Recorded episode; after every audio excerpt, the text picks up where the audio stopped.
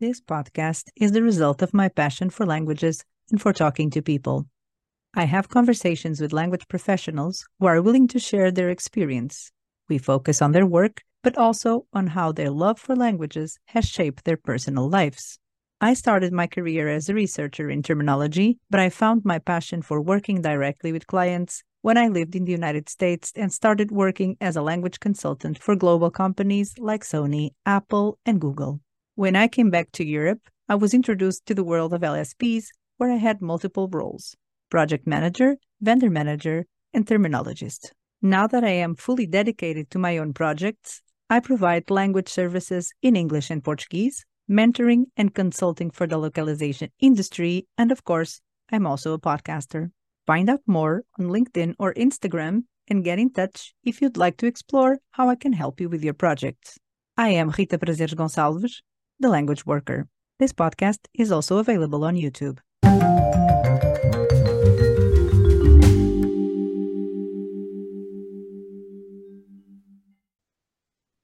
Hi, everybody. So this time is a second take because I started wrongly, right? Calling Marina. So I was like, no, let me stop here. Let me start again. But now I'm telling you that I'm doing this. So I guess that's how it goes.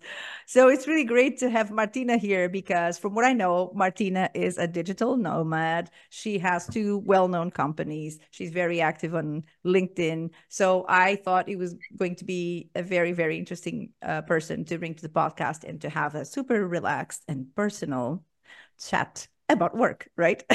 So that's what we do.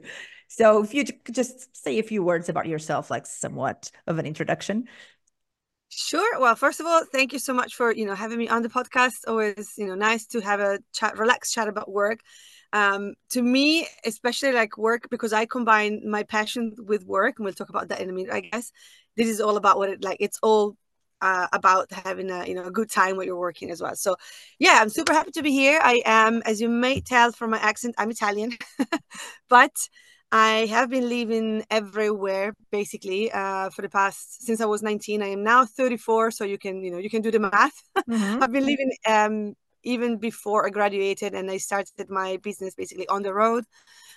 And I am currently in Greece, but I will be moving to Austria in a month for the snowboarding season, like half the season.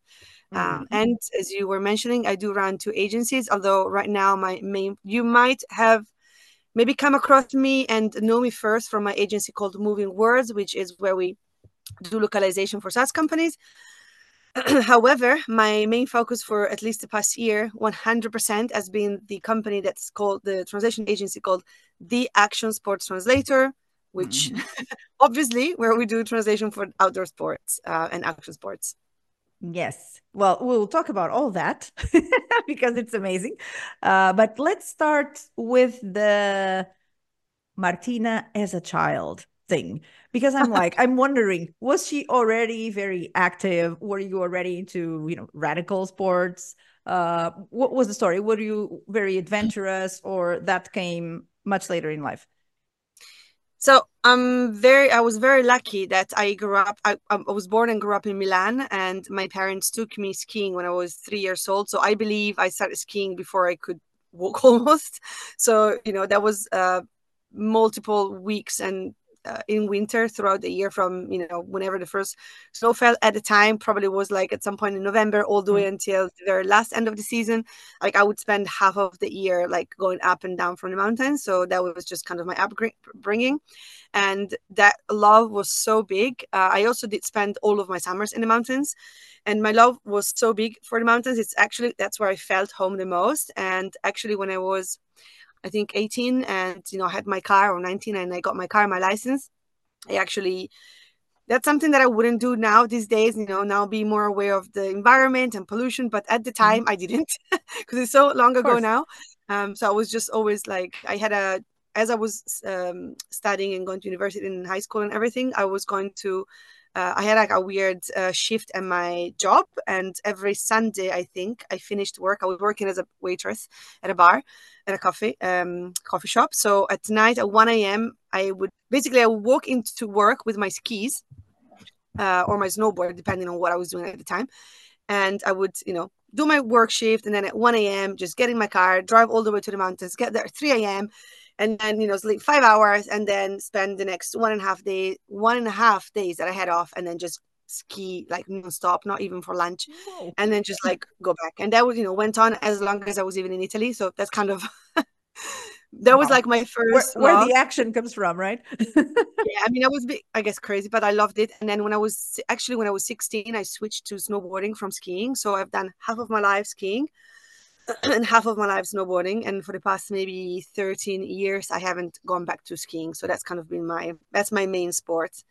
But also, I used to do, I guess you call it like practice athletics, like run track, long jump. I was always into sports a lot, like for 15 years, and swimming. There was like a lot of sports, hiking. That was kind of my life.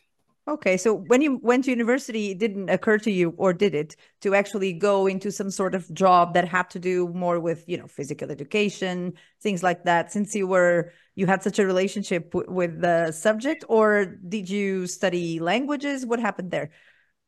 Yeah, I mean, absolutely not. It didn't occur to me because I was never a very good disciplined child, let's put it that way. So actually, the one thing that I was really good at when I was already like in middle school and as a child, I was very good with Italian. I had a very good like vocabulary. I was very good at grammar, and so when I finished my high school, I actually learned English when I was 12 years old, maybe, as my class was the only one where we did French for some reason. It's children, and then we moved on to I learned English. And then I was like, oh, wow, I like this. I'm quite good at this. But then I thought, okay, I'm actually really good at Latin and Italian. So I'm going to do classical studies. And I went on to do, like ancient Greek and all that. And then I did the first year of that. And I was a very rebellious child. And I didn't like it. I was like, wow, this is too much. Anyone who's done classical studies can probably understand what I'm talking about. Yes, for sure. It was just like, did you do classical studies? Well, there was a part of it in my life for sure. Yeah. Okay. So this is like really hardcore and really required, like, wow, it was crazy. And I was like, okay, I'm not, disciplined. I don't like authority. I don't like people telling me that I've got like to do all this stuff. And I have got to study so much stuff that I don't really care about. And so that became something that I didn't like. And I actually sort of decided to fail my first year at high school. And then I was like, okay, I'm going to now move on to a high school where we study modern languages. And that's where I found my passion, where I didn't have to study. Somehow I was good at it. So then, that became my thing, where, okay, I knew that I wanted to do something with languages. But then, because I was very rebellious, I didn't like to have to study. Like I didn't like having to study. I liked learning, but not having to study, which is in my brain was two very different things. I totally get it. Trust me. I totally get it. And I guess, it came from the fact that I had a bit of a difficult relationship at home, like with my, one of my parents. And so I think that's where the rebellious thing came from. And so as soon as I was 19, I was like, I'm out of here. I didn't want to go and study anymore. I do any more like universities or anything like that. And I moved to Germany straight away. Thinking, because I spoke, German, I could get like a good job. I was like, I don't know, 19 years old. What sort of good job am I going to get? So I ended up working at restaurants and all sorts. And it was a nightmare because I'm not very good at that. I'm good at talking to people, but I'm not very good at schedules and things like that. So yeah, first I had no social life. You're working like, I don't know how many hours a day. And then it was just not very, it's not my calling. I'm not a good waitress.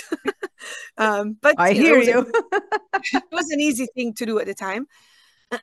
And then I think I went back for some reason to Italy, and then my grandma, she told me that there was this university right behind her place, like behind where she lived, which did something with translation and interpreting. And I was like, oh, that seems cool. Was this in Milan? Yeah, Milan. So it's actually a quite famous university in Milan. And then I was like, oh, this is actually quite interesting. And on the same day, I got a job at the national airline in Italy. So I was like, okay, well, I'm going to stay now back in Italy. I think it was like a year or year and a half after I had left. So I'm going to stay here. I'm going to start this job. And then I'm going to start it at this university. I'm going to take on translation and interpreting and communication. So there was translation, interpreting, and marketing, basically, as the three topics, like main topics. Mm-hmm. And so that's what I did. But at the time, it was a private university and I had to pay for it myself. So with the job that I had, it was not enough to pay for that. You know, Italy is very like a low paying country. So I ended up having like 3 jobs and, you know, just sleeping 2 hours, leaving Red Bulls, not recommended. If you're listening to this, you're starting out, don't do this. It's like, yeah. So yeah. And then I just like did university. And then because of that, so my story is a little bit probably different than many people because then my university bachelor's degree was supposed to take 3 years, I think, but I was 1.5 years into it and I couldn't make enough money to pay for it with 2 jobs or 3 jobs. Yeah. And actually, even before I graduated, I got a first translation client as at the airport. That was like, I was, you know, checking in this passenger, you know, speaking German, and this guy, oh, you know, we live having a chat, and then this guy said, oh, you know, we're always looking for translators. So I got my first like, freelance clients even before graduating. Yeah. And then I decided, okay, I remember being like 21 years old and waking up and being like, wow, I am so stressed because I don't have enough money to pay for my university, my rent, and all of this, and you know, the petrol for my car, like because I have to go up and down, and there is no way to use public transport. And so I made a decision, and even though I was not supposed to do it based on the rules of the university, I went up to the principal and I said, look, I either stay in Italy and I cannot pay for this university and I have to give it up, or because I'm already working 3 jobs, like how many more jobs can I work? Or I just do it from the distance and I move to a better paying country and then I come back and I do the, you know, I do my tests. And she was like, you know, if that's the only way, do it. And so that's what I did. And I moved first to Germany and then to Switzerland. And I was working at different cafes again and like, you know, pubs. It was a very depressing time. And then I went back and I did all my tests and I passed. It was really difficult. But it took me a bit long. It took me like 4 years, I think, to get it done instead of the 3 years. Or maybe 5 instead of 4, I can't remember now. Yeah. And that was kind of it. That's kind of how I did it. And then you were like, okay, now I have this degree. And what happened? But the funny thing is, wait, because before I got my degree, actually, it took me 5 years instead of 4, instead of 3, because the actual studying and doing all the tests took me 4 years. But then the very last test that I was supposed to take before then graduate, like preparing for the graduation, defending my thesis, was... I didn't pass it. He did study for it, I remember, and I didn't pass it. And then I was like, okay, well, now I have to pay for another year of my university tuition. What am I going to do? I'm just going to go off. And I went and I moved to Southeast Asia with no money. I just moved to Southeast Asia because I thought, you know, let's just make this time worthwhile because otherwise I'm just going to be wasting away like in Milan. Just, I hate this city. I don't like to be here. So I did that at the time, this crazy boyfriend. So I went there and instead of traveling, obviously I was trying to start a business because how am I going to sustain myself here now? And I'm not, you know, I'm not working anymore here in Italy. So I was like sitting all day, just, you know, I had very little understanding of how business works. So I had to learn copywriting, marketing, how to create your own business, like your own website. And so I spent months and months and months constantly fine-tuning, recreating this website. And then one day, I remember I was sitting at this hostel. It was like in Cambodia. And I received this email from this translation agency saying like, yeah, we would love to work with you. And at the time, I think it was for like a telecom. That was like my very first specialization. It was like more like IT software. Yeah. And I actually sort of specialized in Swiss Italian because I was living in Switzerland and I'm from Milan, so it's kind of similar already, but because I was living in Switzerland, people were finding me and they wanted to work with me. And so that was my first specialization, like Swiss Italian for IT and software, and that was what it was for a long time, kind of. That was the so main as a freelancer or as already a company? What was your first? As a freelancer, yeah. This must have been back in 2014, I believe, which is when I started to, you know, work properly as a freelance translator with a VAT and register business. And I was already doing a little bit of work, you know, before that, but this was like a proper, okay, wow, now I'm working for an agency. Yeah. So that's now 10 years ago. Crazy. Yeah. And then it kind of like went on there, and I really hustled hard to get more and more clients, really always getting better at what I'm doing. And I kind of, because in my degree, I had communication and marketing, I naturally fell into marketing translations. Mm-hmm. And let's be honest, a lot of people, when they start out, and maybe even experienced translators, it will say that they do marketing translation, but it's actually really hard. You know, when you start out, you are probably very, like, not you, but like anyone who's starting out is probably very bad at the beginning. Like you don't know what marketing translation actually entails. You don't get it, right? It takes a long time to get good at it. Yeah. And then I kind of went on, and as a freelancer, I was always doing a lot of translations for marketing purposes. And that included a lot of different things like coffee machines, sofas, beds, like all sorts of stuff. But my main focus was the Swiss market. Mm-hmm. Until I had to go back to Italy because of a tragedy that we had in my family. And I kind of was stuck in Italy for a bit. And I didn't work. It put me out of work for like 6-7 months because I was just like mentally not ready. I couldn't work anymore. And then the very first job request that I got after I was ready to work again was someone that I had met back in Zurich, like all those years earlier, who wanted us to, who wanted me to help them with translations into multiple languages. And for a client was in actually the action sports industry. But at the time, we still work with this client today, and it's like, it'll be now, I think, 8 years. But at the time, I didn't think, oh, maybe I'm going to specialize in that industry. It's natural that you don't think that, right? It is very particular. It's very specific. Yeah. I thought, you know what? I really like SaaS, like software as a service. I think it's a really good industry. I like it. So I'm going to pivot now, and I'm going to, like, first, you know, we were doing a little bit of translations. It was just me managing a team of a bunch of, I don't know, 3, 4, 5 people. Whatever clients needed some translation into multiple languages, I was, you know, managing that, you know, very amatorial, like very rudimental sort of like setup. So you were like a freelance project manager, right? At that time. I mean, kind of, we can put it that way, I guess. Yeah, I was just like a freelancer working with a team of additional people, like doing that. Oh, so you were also doing the linguistic work. Yeah, I was also like... And you were managing. Myself. I was checking actually what people were doing, because I can be quite annoying. Like, I'm a bit like, you know, I'm always checking.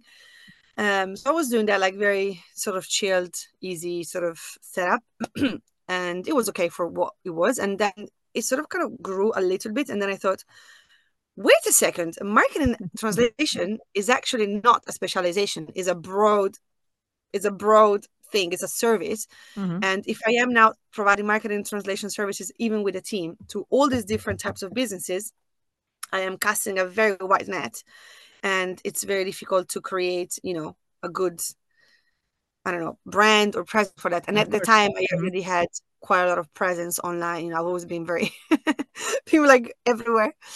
And so that's when I decided to pivot the entire branding into, and that was 2016 when I started the agency, Moving Words. And over the next couple of years, I slowly pivoted into like SaaS localization.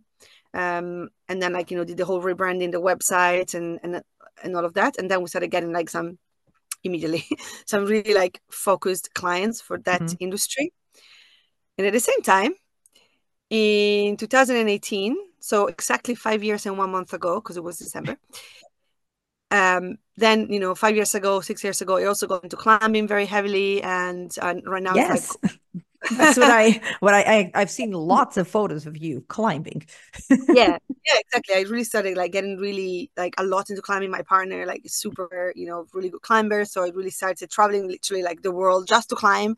So I kind of became. So that's when you started being like a digital nomad, right? So it was like contemporary to creating the company and then moving all the time, or what was the story there? No. So that was kind of from the very beginning, because when I got my very first freelance client, when I already was 19, I was already doing that online. So that was already sort of like building in the background. And then I believe This must have been 2015. Before graduating, I moved to a small town on Garda Lake. And that's when I stopped doing any, like before I was still working to, you know, like moving place to work locally. Mm-hmm.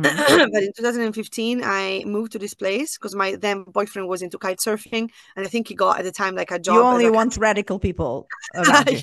People who are into sports. Exactly. Action sports. So, I think at the time, if I'm not mistaken, he had gotten a job as a kite surf instructor. Mm. And so I moved there just, you know, to hang out there. Because I just didn't want to be in Milan. I didn't like it. I just moved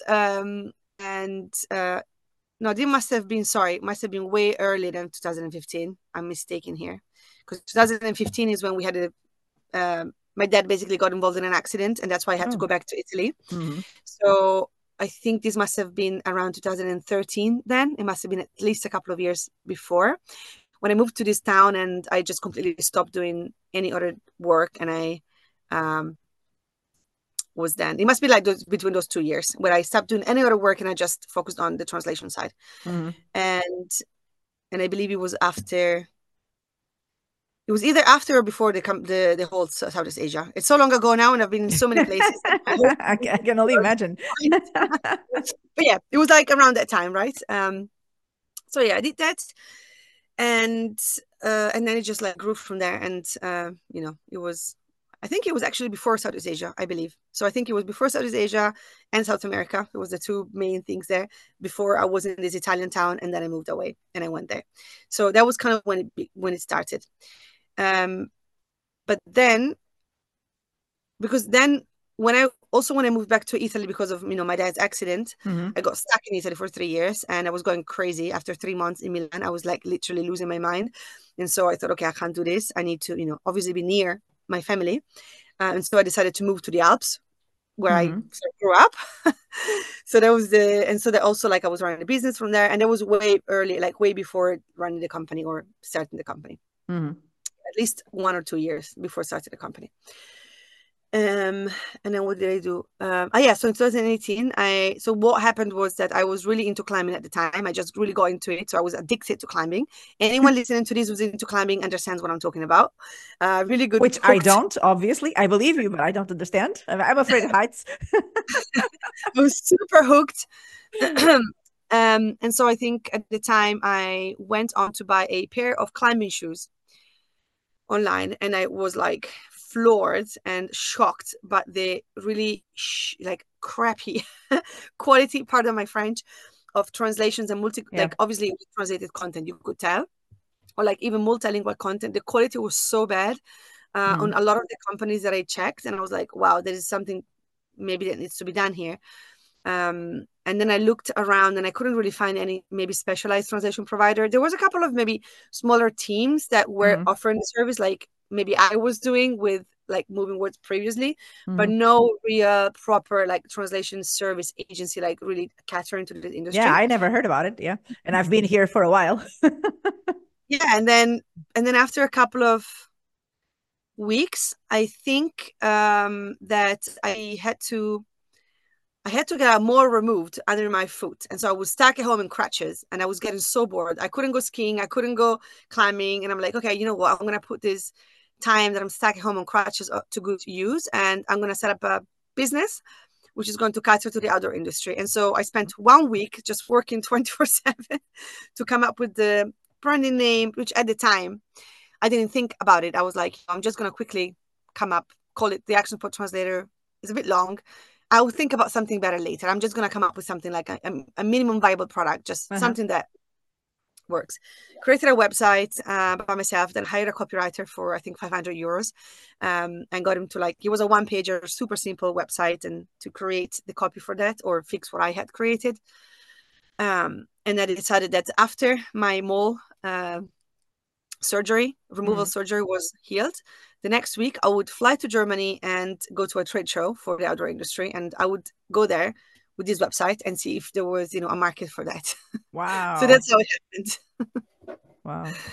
And it was there, right? The market. It's been crazy because so when I first flew there, you know, I didn't really think this through. I didn't have a big team. I just knew a few people, so I put them together.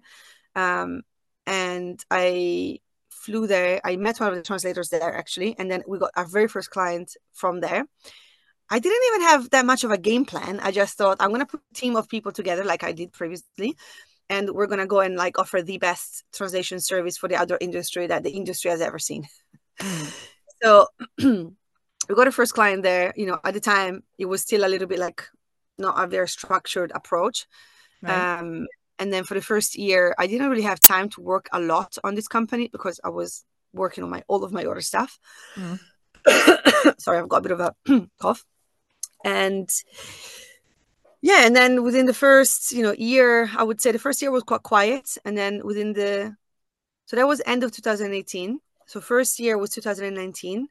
At the end of 2019, I didn't do anything during this year. The only thing that I did was reach out to a couple of companies or like smaller brands to say, hey, I'm building this. Can I do some translations work for you for free? And in turn, you let me use it as part of my portfolio and the logo. Right. That was a win-win situation for everyone. Mm-hmm. I gave them very clear terms and they were like, yeah, sure. Fun fact, two of these brands, the two ones that I reached out to, one of them I'm still very good friends with. And this is now 5 years ago, and the other one is now a paying customer. So, I believe you. Yeah. I believe you. That makes sense. Pays off. So within the first 12 months, we were found on Google by the likes of Salomon and O'Neill, really big companies. Mm-hmm. And suddenly we went from having zero or very very little work because we didn't put any, or I didn't put any effort or marketing into this, to having these massive major projects, hundreds of thousands of words in 5 languages. And I was like, whoa, okay. So I got very busy very quickly. And the past, but that's when you didn't do any language work, I suppose, because you had to manage all of this stuff. I think I was still doing some of the Italian. I've always been very particular with the quality that we put out. So I think at the time I was still working on the Italian whenever it was included in the project. But then, then the next year, I think is when we got then a really big project. This was already big accounts, but then we got a third client that was really, really big. And they had some very I'm actually quite surprised that I managed to sell. Because at the time I didn't have that much experience, selling to these companies. And we're talking really big deals as well. Mm-hmm. So somehow I managed to sell it. And then very quickly I had to hire our first project manager, who, fun fact, at the time I was climbing in this climbing hotspot in Spain, and I was living in the van full time with my partner and our pets. And it was there's a place, an area where all the vans climbers, we're all sort of parked together, and then we have our bags and just walk. And it sort of creates a community there. And one day I was sitting outside, just typing away furiously on my laptop. And I used to also have a business called Freelancer at Work. Maybe people listen to the podcast. Stickers, right?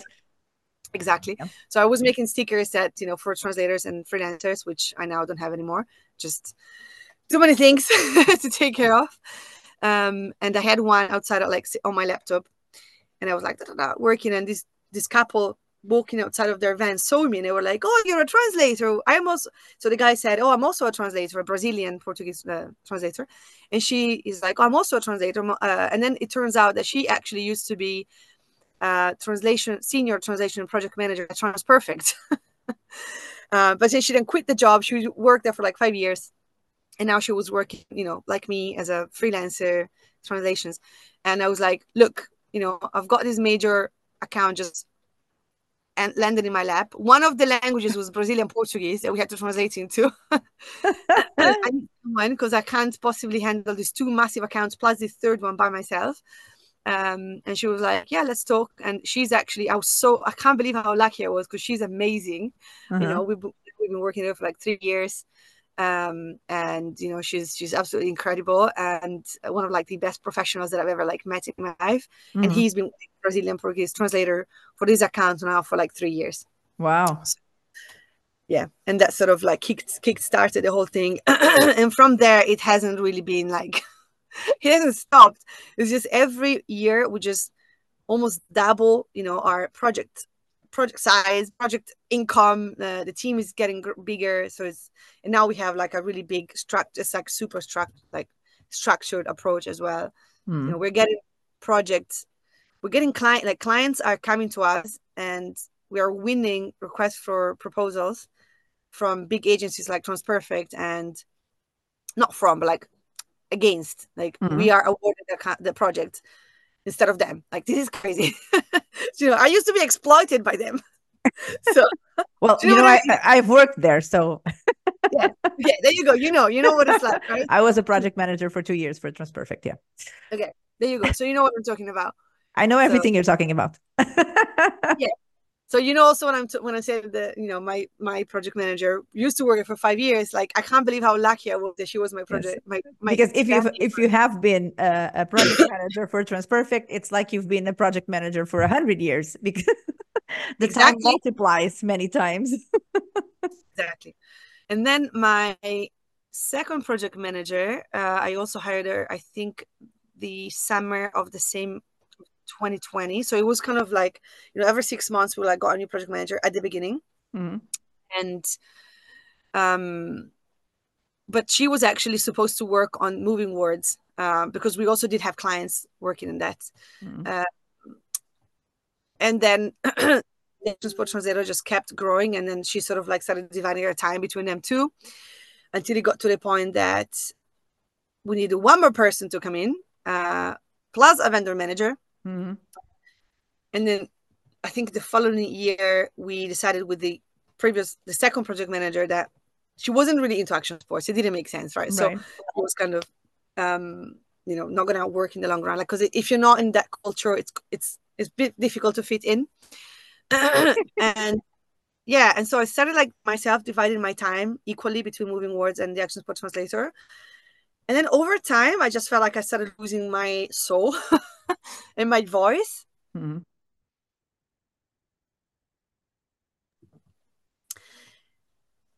then we got like, you know, these really big accounts and big projects for Moving Words as well. And I just started to like dread them. I didn't enjoy them anymore. And then what happened last year with these big tech layoffs, and people getting fired in the SaaS industry. A lot of our contacts got fired, and then I was just a bit disgusted by the whole industry. And I decided, you know what, I'm just going to take a step back from this industry. We still have some clients, but I'm not going to put any effort into this anymore. If we do get leads, I'm going to, you know, pass them over to a trusted competitor, so to speak, someone that I know that is going to do a good job, or maybe we're going to white label, I don't know. And I'm going to put 110% of my time into the Action Sports Translator instead. And last year was crazy. This year, I started by how many days? 12 days. I am already like scared. It's just, it's blowing up. And now we have, I think, 5 project managers, hiring 3 more, you know, maybe like an additional vendor manager for Asian languages. And, you know, we have a content manager for like copywriting and content writing projects. It's just crazy. Wow. I see. I'm very, it's very hectic. But at the same time that all of this is happening, other things are happening, right? Because you are always moving, right? So how do you decide where you're going to go next, and how does that come about, knowing that you have to focus so much on your projects? Yes. So for the past 2 years, I would say that my free time has gone to zero. But what I try to do, I try to incorporate that with my schedule. So sometimes if I know that I can, you know, I don't have to do maybe super intensive work, and maybe I just need to reply to emails and stuff, I will take my laptop to the crag climbing, and maybe I will belay my, because when you climb, you have to be 2 people, and I have to basically, you know, manage the rope for my partner who's climbing. He's basically, you cannot climb unless I'm there. So I will belay him. That's how we say it in technical jargon. I will belay him with the rope, and then once he comes down, I would like, get on my laptop, do the meeting, send my emails, and then maybe I'll try to find a time to squeeze in one climb. So it's not ideal, to be fair. But I probably put on like 10 kilos in the past 2 years, just because of, you know, very little time, a lot of stress. It's because you always keep the rope instead of climbing. Yeah, just exactly. I mean, to be honest, managing an agency is not for the faint of hearted. yes. Faint of heart. It's very, very, very, very, very hard work, and it's very stressful. So many decisions. I've like a lot of the time I turn to stress eating, and because I'm not moving as much anymore, I'm just like, yeah. you know, a bit of a. But it's okay. I mean, you know, it's part of the game, and it's just about getting to the point where you can scale it and not be so involved in it anymore. And that's what I'm trying to do.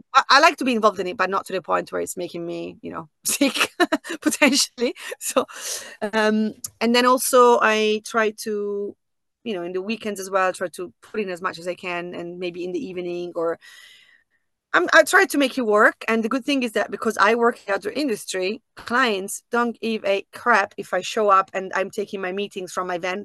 I'm recording this from my van, by the way. Like, I'm doing this with you from my van. Or I am, you know, I just came back from a climb and I've got chalk all over my face. Everything is in context, right? So I suppose they're happy to see you. They actually have what you preach, right? Exactly. They're like, oh, wow, she's actually one of us. So, okay, that actually works. That's the selling for me. So it's actually better. But on top of that, you know, I do have 3 cats and I have 2 dogs. Yes, I was going to talk about that, because I cannot help talking about that, because of course I have, well, I had 6 cats, but one of them passed away. So I have now 5 cats. So anyone who has a lot of animals calls my attention, obviously. So I've known about, you know, some of the adventures that you have had. I think you have this client that works with a bit of a GPS system that you have in the collars of your animals. So I remember you talking about that and how you used it, because I guess you almost lost one of your furry babies, and then that device really helped you, right? So there's all sorts of funny stories also about traveling with those animals. Yeah, I mean, this isn't actually not one of our clients, because this is actually a company that we just, okay, actually, let me take a... You guys support, maybe, not necessarily no, clients. We have different stories altogether, but wait, before I go there, I forgot to mention, because your question was, how do you move around and how do you decide where to go? Yeah. Forgot about that part. We mainly do climbing and snowboarding, so that's the 2 main sports that we do, and I'm trying to pick up kite surfing. So basically we just go according to the season, meaning that, and also like what I don't like to do, I don't like, you know, I actually don't like the term digital nomad, because people have weird labels and like sort of peer pressure. I don't like that. I like to do whatever makes me feel good. So what we do, we typically move, and we stay in the same place for several months. Like now we're in Greece for usually we're in Greece for, you know, 5 months or so at the end of the year, and then the beginning of the new year. So what's in Greece that takes you there? Is it some sort of a mountain that it's very specific, or why that? Because I mean, I don't know what I'm saying, but maybe you can climb, I suppose, in many places, right? So why do you particularly enjoy that place, for example? And I know that you were in Portugal some time ago, maybe a year and a half ago or so, and you were probably also climbing. I'm not sure. I was just there now for 4 months this summer as well. Oh. I just came here. So we moved from Portugal to Spain. We stopped in Spain for 2 months or one month and a half, and then moved on to Greece. And I'm now going to move on to Austria in a month. Basically, different climbing places, different countries have different climbing styles, different climbing rocks and quality. And then each place has different seasons. For example, Greece is very good for winter climbing because the weather is sort of good. You know, it usually, like now it's actually a cold spell, but it doesn't usually go below like 10 degrees, you know. It's good to climb here. You can actually ski in Greece as well, which is what we do a lot of the time. We're actually going to go snowboarding tomorrow, ski touring just like on the hill up here. Because we don't want to drive all the way like to the resort, which is quite far. But that's kind of the main reason. And also like here, there is a lot of rock. It's a lot of climbing, really high quality, and it's a big community. So we have a lot of friends. And that's the same thing, you know, and it's very good for van life as well. Although we do also have an apartment because we have all these pets, and you can see my cat sleeping there in my van. Yeah. It's difficult otherwise. And then normally in my ideal world, I would also do a ski season. However, right now, you know, you can't do both at the same time. Greece is nice. I've been snowboarding here in Greece for the past maybe 4 years, but I'm a little bit bored of the first world problems. I know, but it's a big hill. It's not the Alps. So I'm a little bit bored of that. And that's why I'm now going to move to Austria for half of the season. So the second part of the season, I'm going to be skiing there until the conditions allow. And then in summer, I have no idea what we're going to be doing. We usually change it up a little bit. Last summer, So we were in Portugal. Mm-hmm. The summer before, we were in Bulgaria for 4 months. Because it was, you know, you've got like lots of forests and it's just like a different country. It's just fun. So it kind of depends really what we want to do. And as far as the cats go, yes, because we travel so much, we use all sorts of things. Of course, you know, you have to get the microchipped. Of course. That, the like everybody else, but then. Yeah, my cats have more passports than I do, which is funny. Some of them have dual citizenship. So, I know, I have an American cat too. So. Exactly. And then, but they also, because when we go around, so they come hiking with me sometimes. So, and when we are, we pick places which are safe for them every time, even with the van.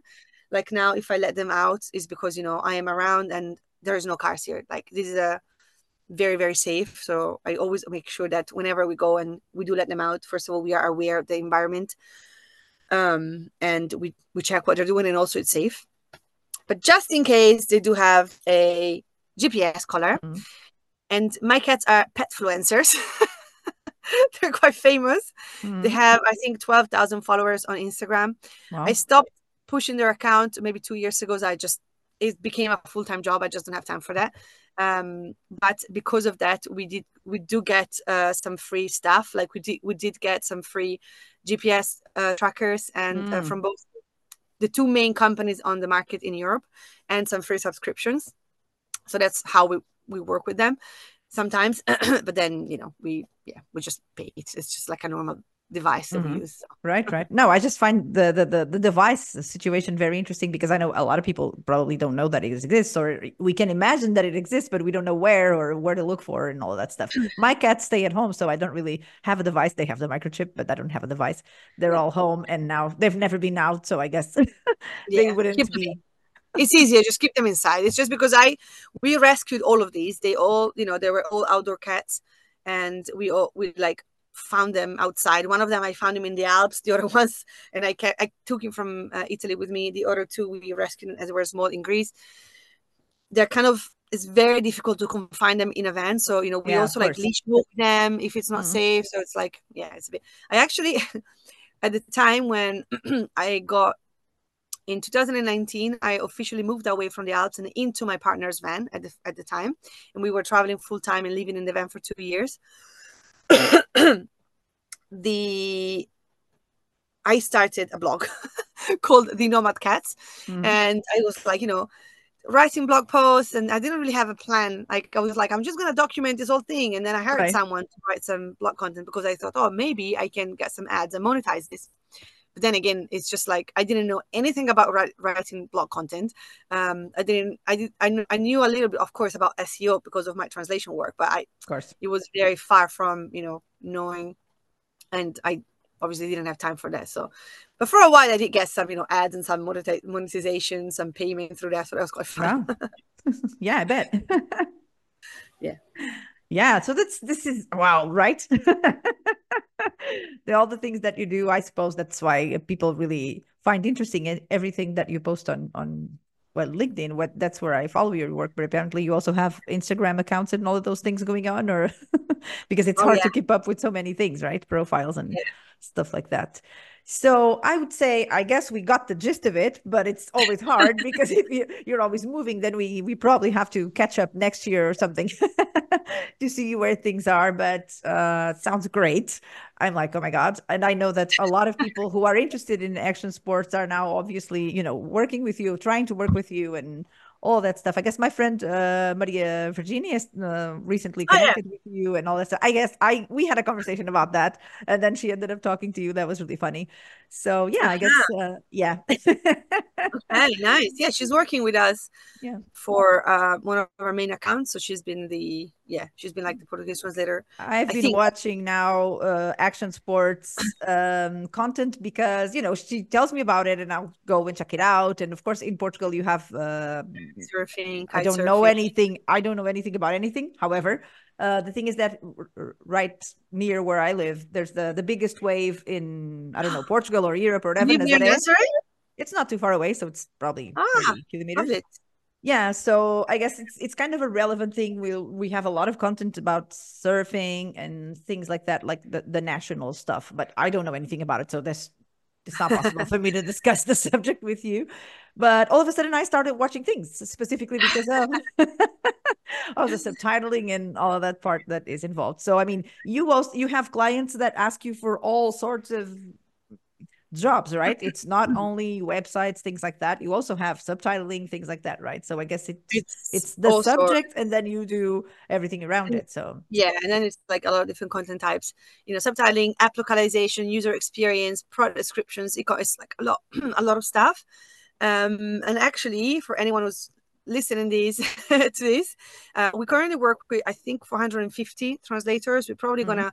We're currently heavily recruiting. We do mainly work with mountain and winter sports, so that's kind of our focus. So I think at the end of the next couple of months, we will have maybe 500 to 600 translators that we work with. But if you are into action sports and you're like getting a light bulb in your head and like, oh my god, I can do this! I can actually do translations for action sports for my sports I love. Our doors are open. So I'm going to do like a shameless plug from our website now. You can always go onto our website, which is, of course, www.theactionsportstranslator.com. And you go onto the join the team, basically it's like careers page, and you will find some forms that you can just drop your details in. And so, make sure that it's However, if you don't know anything about it, right? Like you always say in your posts, if you don't know anything about it, then don't apply. Yeah. I mean, today I posted something for a copywriter. We're looking for copywriters for two like big copywriting projects for mountain and winter sports. And in my post, I wrote, because I'm not responsible for hiring. I have a big network, so I write the post on LinkedIn, and I will say, please follow this link, drop your details there, and do not contact me privately. Guess how many people contact me privately and didn't follow the link or send me an email? Like, don't do that. That's what happens to anyone who posts a job, right? If you have nothing to do with it, then that's it's not your case, obviously, because you have something to do with it. But even if you have nothing to do with it, then people will like DM you to ask you questions and things like that. Well, I love this is a new moment in the podcast where we have a recruitment session going on. I love it. I mean, it's a brand new thing.